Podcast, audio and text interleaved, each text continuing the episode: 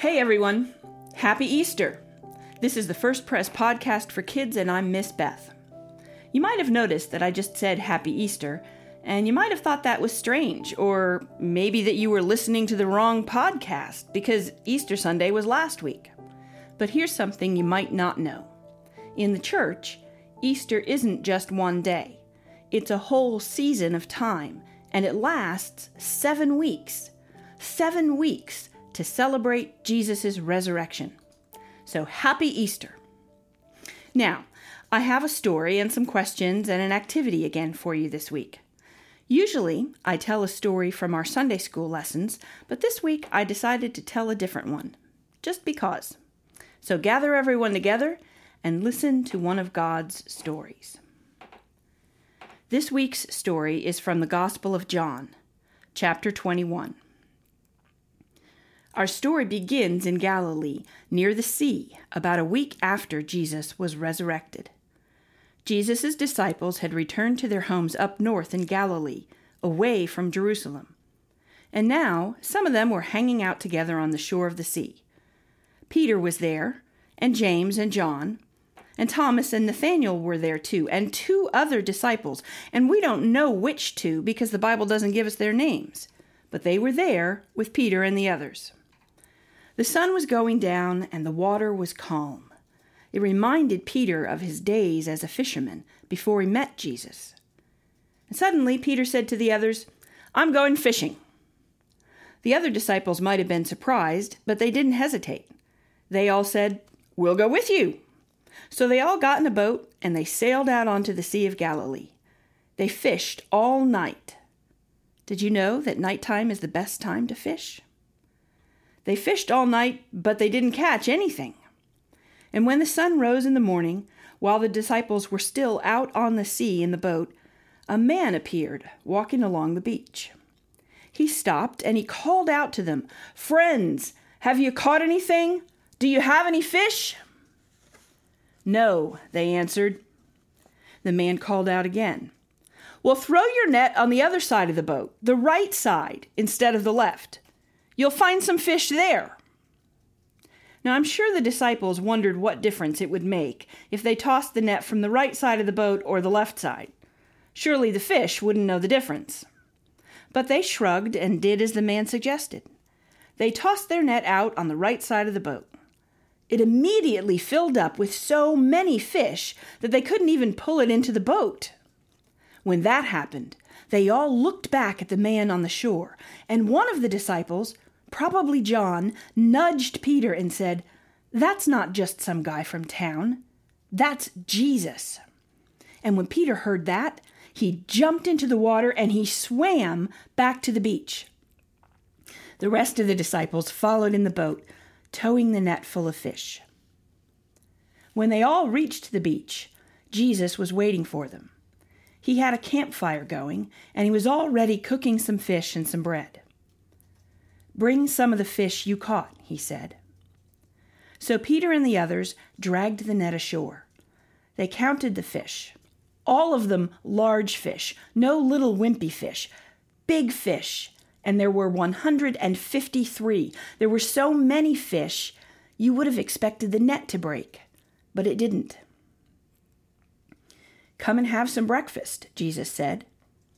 And after they finished eating, Jesus beckoned for Peter to walk with him, and they walked along the water. Jesus said to Peter, Peter, do you really love me more than all these other guys? And Peter said, Yes, Lord, you know that I love you. Jesus said, Feed my lambs. And then he asked Peter, Peter, do you really love me? And Peter said, Yes, you know that I love you. And Jesus said, Take care of my sheep. And then Jesus asked Peter, Peter, do you love me? And this time Peter felt hurt because Jesus had asked him three times, Do you love me? And Peter said, Lord, you know everything. You know that I love you. Jesus said, Feed my sheep.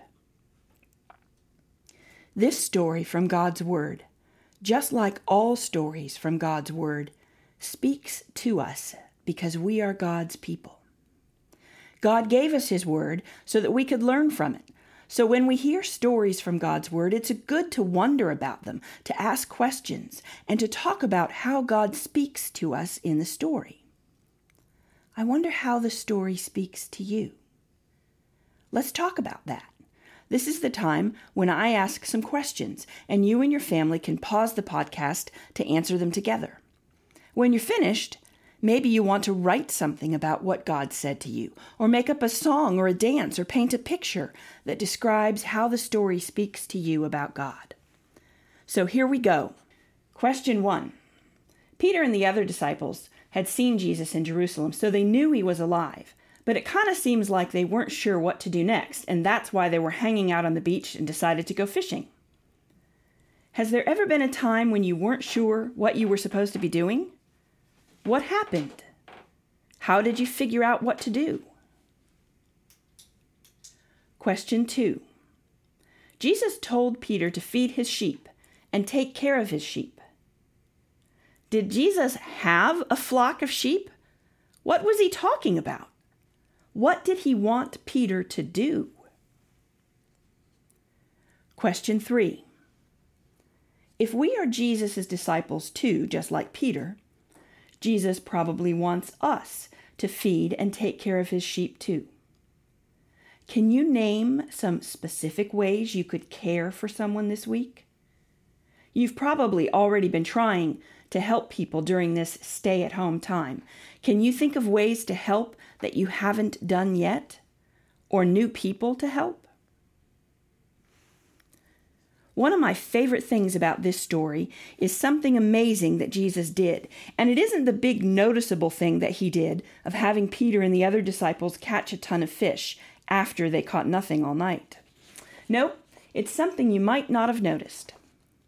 When Peter and the other disciples came to the beach with a load of fish, Jesus was already cooking some fish.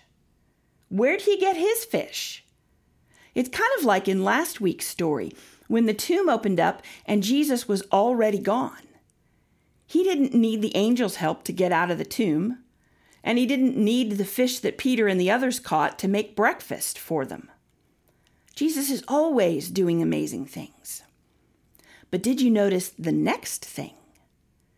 Jesus already had fish cooking, but when Peter and the others arrived with their fish, Jesus said, Bring some of the fish you caught.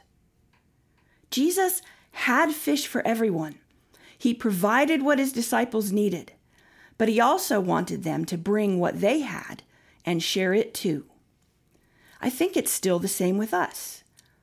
Jesus has all the power and ability to do whatever needs to be done, and He does provide for us with everything we need. But He wants us to participate in His work too. He wants to save the world, and He has all the power and ability to do it by Himself. He could do it by Himself, but He wants those of us who believe in Him to be part of the mission. He wants us to be His partners, using what we have our gifts, and the things we like to do and the things we're good at to help spread the good news of God's kingdom. I wonder what you could add to the mission. I wonder what you can do the way that only you can do it that could help other people know who Jesus is. Have you ever had fish for breakfast the way Jesus and the disciples did that morning?